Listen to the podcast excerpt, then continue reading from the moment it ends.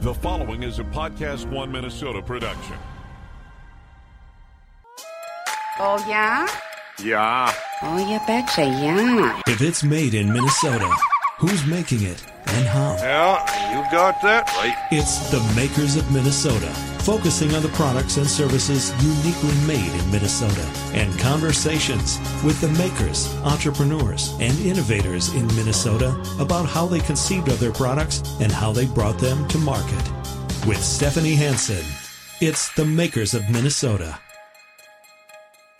Hi, it's Stephanie Hansen, and you're listening to the Makers of Minnesota podcast, and we are on episode number 49. If you've enjoyed what you're listening to, you'd be surprised how many people in the world still they know about podcasts, but they don't really know how to find them. So if you could help them find um, uh, on their phone or through Stitcher or Podcast One, any of the apps, uh, I find is a very helpful way to find podcasts and introduce your friends because the podcast world is growing. There's a lot of expanded content that you can find there. And this Makers in Minnesota podcast, one minute we're talking to someone who designed an app, and the next minute we might be talking to someone who breeds honeybees. It's just people doing cool things in the state of Minnesota, hearing more about how they do them. And today, for episode 49, we're here with uh, Micah Svej, Sveda, Sveda, Sveda, right? You Did I get it. it right? You got it, yep. Oh, he just went through it with me, and I knew I was going to say it wrong. Micah Sveda, he is the owner of Bootstrap Coffee Roasters. And you brought in some coffee for me, and it's some beans. You brought me an Ethiopia Ad- Adado Yep. and blue collar blend. And I just, I wish you guys had um, smell-o-vision because the beans themselves smell so different than coffee. They smell more like chocolate or kind of cinnamony. And when you walked into the studio, I was like sniffing your shirt. I was like, Do you smell like coffee? I imagine that you would smell like coffee. So, you know, you got your start apparently in the Twin Cities at Quixotic Coffee and worked at Caribou. What was it about coffee that really just like turned you on? You were like, wow, I'm going to make a business out of this. Yeah. Uh, I mean, I think it was a matter of really just falling in love with the industry and with uh, the product itself. And I think there's a lot of community, a lot of collaboration in the industry, and uh, really just a connection with people. And I think that that is uh, still, you know, kind of a big force that you know gets me kind of excited about being part of this industry. If you're thinking about coffee, like in some respects, like wine or chocolate, you're getting this terroir of the soil or the growers. Um, how is it that you you literally roast this coffee in a warehouse in St. Paul? hmm So you go and you get the beans and import them and meet the people and then Yeah, so we so most coffee is bought and sold through uh, importing companies. like a commodity. yeah, Mhm. um, and there's uh, there's you know a whole range of coffee, right? Everywhere from you know every like stuff you would buy in the grocery store, like the ground can stuff, all the way to super high end stuff, Mhm. and those are bought and sold any number of different ways. You know, we work uh, pretty closely with importing companies to uh, who help us to set up with uh, coffees that really work for our menu and the sort of coffees we're looking for. So they work directly with coffee producers and uh, cooperatives of coffee producers, Mhm. Um, and then other organizations um, at origin countries uh, to to select those coffees. So let's say you, uh, as a coffee roaster, and me as a coffee roaster have the same bean. Mhm. Is there something about the way you roast it that brings out better coffee than maybe the way I would roast it if indeed I was a roaster? Is It- it an art? Yeah, yeah, it can. It can be different. It can be pretty different. Um, yeah, I mean, definitely. There's a there's a whole range of of possibilities. You know, you're you're manipulating uh, this raw product over you know anywhere from kind of seven or eight up to 14 minutes, and so there's a whole range of possibilities there in terms of not only roast level, but exactly how you're manipulating the heat and the airflow of your roaster uh, to really kind of draw out different aspects. So Mhm. if you you know if you and I had the same uh, same coffee and it let's say, was kind of uh, a, a coffee from, let's say, Guatemala that was maybe a little bit lower acidity, had a nice kind of chocolatey flavor, had uh, a little bit of kind of floral aspect to it as well. Um, let's say you roasted it in such a way that you wanted to highlight those chocolatey notes, and maybe I wanted to highlight a little bit more of the acidity. So you and I would roast them in different ways depending on exactly what we wanted to bring out hmm in that in that coffee. So And when you talk about the acidity in coffee, is that like what makes your stomach hurt when you drink too much? Uh, so there's, you know, so coffee has um, acid. Most coffee is about the same pH as a carrot, Mm-hmm. so it's not incredibly high pH. It's around five. Um, so it can be. It depends on a little bit of how it's brewed. Um, but typically, when coffee people are talking about acidity, it's the level of kind of sparkle that the coffee Sure. has. Um, if you- perceived acidity. If you have a bad bean, can you make a good coffee? And if you have a good bean, can you make a bad coffee? Uh, Is the making of it as as important as the bean itself or the roasting of the bean? Yeah, I mean, if you have a, a bad coffee, um, you really have no chance of getting a good cup. Um, It's just you're done. yeah, Yep. pretty much. I mean, you can you, you you can follow good coffee brewing principles, and and you know you, you could maybe be okay. Um, but yeah, and but if you also have a good coffee, you know you can you can ruin that too. So, are you working yourself? Are you like a one man band? I started out that way. So when I started, it was uh, three years ago in May, so just over three years Yep. now. And uh, it was literally just me. I had a, a small roaster. It was a six pound batch size.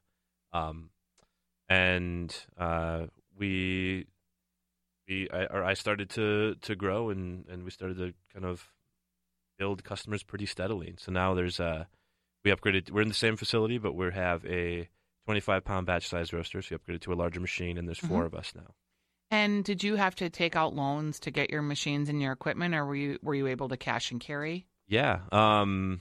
Yeah. So you know the the roaster itself is probably like kind of the one of the bigger investments you're Uh-huh. gonna make. So, um, yeah, I did. So I did a combination of you know, uh, The old Amex Visa card. yeah, yep, a little bit of that. I also did a, a, a small Kickstarter campaign when I got started. Oh, you did. Yeah, and then uh, and then yeah, and then like my life savings. So yeah, exactly. So the Kickstarter campaign when when Kickstarter first started, I thought it was pretty interesting because it was like, oh, people can raise money for their small business. And what I quickly figured out was it was as much a marketing campaign as it Mm. was to generate revenue for the business. Was that how it worked for you? For sure, yeah, and I think that in order to for a, a Kickstarter campaign to be successful, it kind of has has to be a marketing campaign too. Like, Yep. you know, so we we definitely raised a lot of um, community around our brand um, by doing that, as well as capital. You know, And do you think Kickstarter's jumped the sharks in some respects? uh, how do you mean? like it seems like it's harder to get an organic Kickstarter campaign going that's successful. There's been a lot. Some have failed or people haven't followed through on their promises. I'm just wondering if it's still as popular as a marketing avenue as it once was. Yeah, I mean, maybe not so much as more. I think there's a lot of other uh, crowdfunding, you know, I guess competitor, you know, websites. So, um, but uh, you know, I, I think it still has a lot of value. Yeah, Um, and it seemed like it worked really well for you. it did. Yeah, yeah. Um, how many brands of coffee do you have now? Um, so we so we work really seasonally. Uh, excuse me. Um, so at any given time, we'll have about seven or eight coffees on our menu. Um, we have a our blue collar blend, which is like kind of our staple like house coffee. Yep. Um, and then we also have our DIY espresso, and those are the mainstay. And so those are products that are always available year round. Yep. Everything else is, is seasonal. So we'll bring in a coffee usually just for like between two and four months. And it Um, makes sense that it would be, but that's probably not the way that we see it in a traditional market setting. Right. Yeah. You know, a lot of, a lot of roasters have, you know, they'll maybe have, you know, 10 or 15 or even 20 coffees and they'll just have those available year round. They'll buy sort of the quantity that they need to have, You know, let's say they're you know they might have a Mexican coffee single origin on their menu, and it's sort of available year round, Right. more or less. Um, and you know, it, you know, customer can always count on that, and you know, they find that they love that coffee, and they go to you know it's their go-to coffee. Um, and that model, you know, works. What we're doing is a little bit more, uh, like I said, more seasonally focused. So we're we typically book ahead about a season um, before the coffee arrives. So the coffees that we're looking at right now are coffees that are going to be arriving in the fall and early winter, and we're starting to plan our menu about what for what that's going to look like Right. right now. Um, so then we'll kind of book into those coffees, and we'll sort of commit to a certain quantity, and then, um, it, yeah, and then we'll see those coffees arrive in the fall. So Who's the biggest um, retailer for you at this point, or is it yourselves? It's a mix, yeah. I mean, our online store is is really solid. Uh, we also are in um, a little over half of the co-op grocery Mhm. stores in town, Mhm. and then a handful of uh, coffee shops and restaurants and bakeries. So it's a really good mix. Yeah, a lot of restaurants seem to carry your product too. And it's gotten competitive in the Twin Cities. I mean, there's a lot of specialty coffee companies here. Yeah. How do you think yours stands out from like the Dogwoods or um, Bull Runs or any of those other types of? Yeah, I mean, uh, you, you know, there's a lot of other companies who are doing really good things. I mean, I think that you know what we have to offer is just really careful attention to like quality and responsible sourcing. Yep. So the coffees are uh, are really uh, both flavorful and as well as sourced in such a way that have uh, they have a lot of transparency. So um, you know, we we celebrate kind of the fact that we're working uh, with producers who are getting paid well and who to kind of take care of their um, farm in a very environmentally conscious way. Yeah, like a sustainable marketplace type of situation. When you um, are in the Twin Cities here, and like, where do you go out to eat? Do you you have obviously a discriminating palate, yeah. certainly as it pertains to coffee. Like, do you have a favorite restaurant or? I mean, my wife and I were pretty much like foodies. I mean, well, not much recently because we just had a baby, so we're kind of like Yeah. on the DL now. But like, you know, I mean, all over. Like, we like to hit up all the new restaurants. So Do you think Um, you have like a different palate, like that's more refined, I guess, or more conducive to tasting coffee and being able to taste those subtleties, like someone maybe would be able to taste wine? I think it's, uh, I think yes, over and above sort of the average coffee drinker, but Mhm. that's not really anything like a natural talent or anything. It's just something that has come through through working with coffees. Yeah. So in the coffee industry, we have, uh, and obviously, we're tasting our coffees every day through a process called cupping. Um, in the industry, that's what it's called. It's a sort of a ritual of, I mean, maybe some of your listeners have heard of, of it or seen it. So, uh, you're kind of slurping the spoons. I've only heard of cupping as it pertains to Gwyneth Paltrow putting suction cups on her back. And yeah, that's a that's a different kind of cupping. so tell me what this is.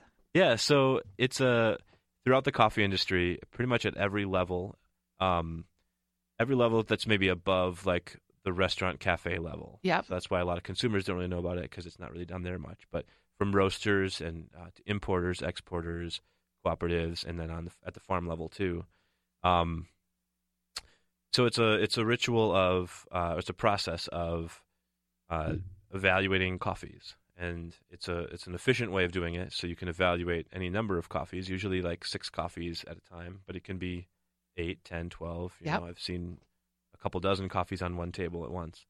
So basically, you have these little cups, and you put uh, your uh, you grind your coffee a certain amount, and then you uh, you evaluate the uh, the scent of that of that freshly ground coffee, and that's called fragrance. Okay. Then you put a, your um, hot water over the top, and the coffee starts to brew. You wait usually between three and five minutes, usually four minutes. That's what we do at our roastery, and then um, you uh, kind of the coffee will naturally form a crust over the top, and you take a spoon and you break that crust with your nose right about an inch above the cup, and there's a lot of gases that are trapped under there, and, and so it's extremely aromatic. So then you're smelling the aroma of the, that freshly brewed coffee. hmm Um, so then you're taking and you're making notes. You're making notes on, on everything so far. And there's a there's a scoring system involved, and so you know then you kind of write down your score for that particular coffee. And then you you know once you do all the cups, then you wait usually ten or fifteen minutes till the coffee is a little bit cooler, and then you go around and you um you slurp with spoons, um and you usually then you you taste Why the do coffee you when it's slurp with a spoon? Um, just because it's an efficient way, because then you can take just a little bit, you do your slurp, and then you rinse off your spoon and you go to the next cup. Got it. Yep. So you can. Yep. Yep. So then you taste when it's hot, and then you taste when it's warm, and then you taste when it's cool.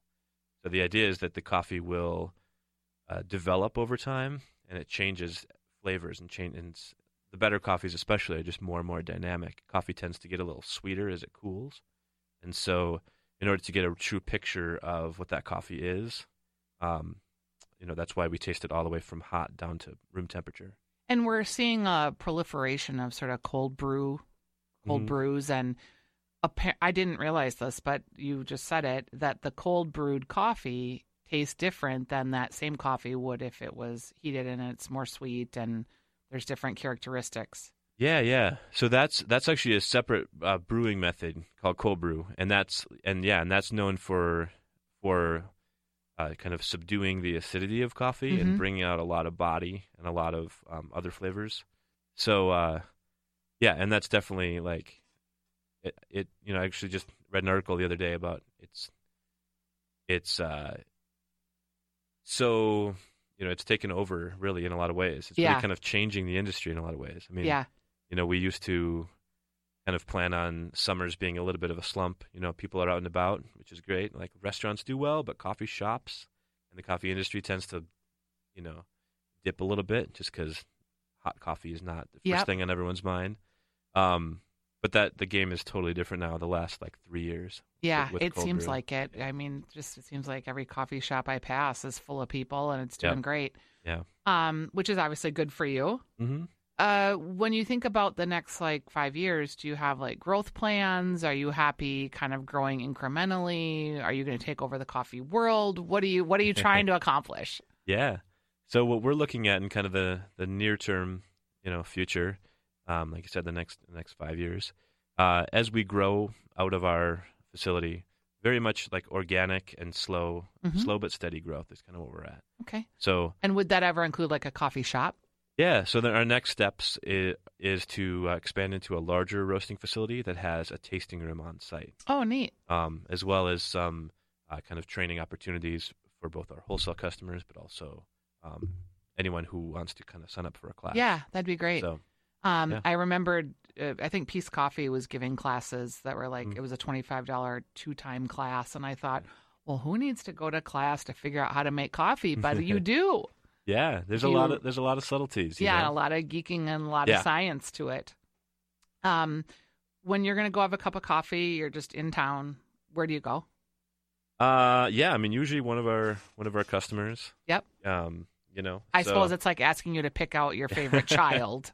Yeah, yeah, but you know, we'll go around too. I mean, I, I'm a big fan of, you know, like specialty coffee in the Twin Cities is, for the most part, really like collaborative and supportive. Yeah, and um, it's almost like you know, like the craft beer community. and that will help it grow. I I would think. Mhm. I mean, I'm kind of a Pollyanna about these things, Yeah, but yeah, yeah. So you know, yeah, I'll go to Dogwood and Spy House and Anelace Coffee up in Northeast. hmm Angry Catfish is you know, um, is great too. So and and others. So All right, we've been talking to Micah Sveda. Did I get it right that time? yeah, Bootstrap Coffee Roasters.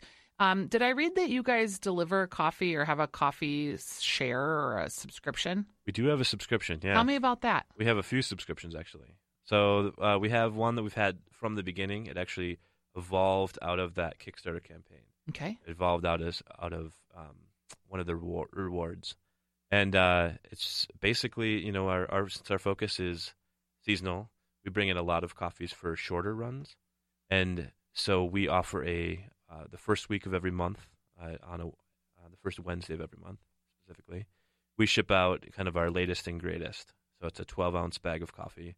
Um, it's always a surprise, so it just kind of arrives in your mailbox. You don't know what it's going to be. It's always going to be something great. You also have get a an informational email um, with a lot of backstory on that coffee. and, Sure. um, about the farmers and you, sometimes some brewing tips and things like that. And then you also get a promo code for 25% off uh, anything from our online store throughout the month. So, what does a coffee share cost if you're going to do it for like a year? Yeah, so it's uh it's um billed monthly. Oh, so okay. yeah, so it's you can always like cancel anytime. Um, it's it's nineteen seventy five. I love that idea because then you really get to expose yourself to a the techniques of your roasting, which, Mhm. from what I hear, you're an amazing roaster, Well, thank you. and then also you get to try lots of different uh, coffees themselves. Yeah, exactly. And then we have a couple other, um, you know, we have a five pound bag option that's good for like offices and, Yep. um, and then some other, you know, like uh, blend subscriptions if you don't necessarily want to try something new every month. We also have, uh, you know, you can subscribe to like our blue collar blends. You always get the same coffee every month, Yeah, or every week, or however long, however you want it. because isn't it time for offices to have good coffee? Oh yeah, Oh, the coffee is just it's like It's terrible. important. Yeah. And it you know, depending on what kind of an industry you're in, coffee counts. mm-hmm. I think that sure. should be a t-shirt. coffee counts. I'll keep that in the. In the yeah, that could be uh, yeah. something that comes on down the road. Thank you so much for being with me today. really my Uh, pleasure. the idea of a coffee share sounds really cool. And cupping, you have taught me about cupping, which again, it's more than just Gwyneth Paltrow putting weird plastic cups on her back. Thank you so much. Absolutely.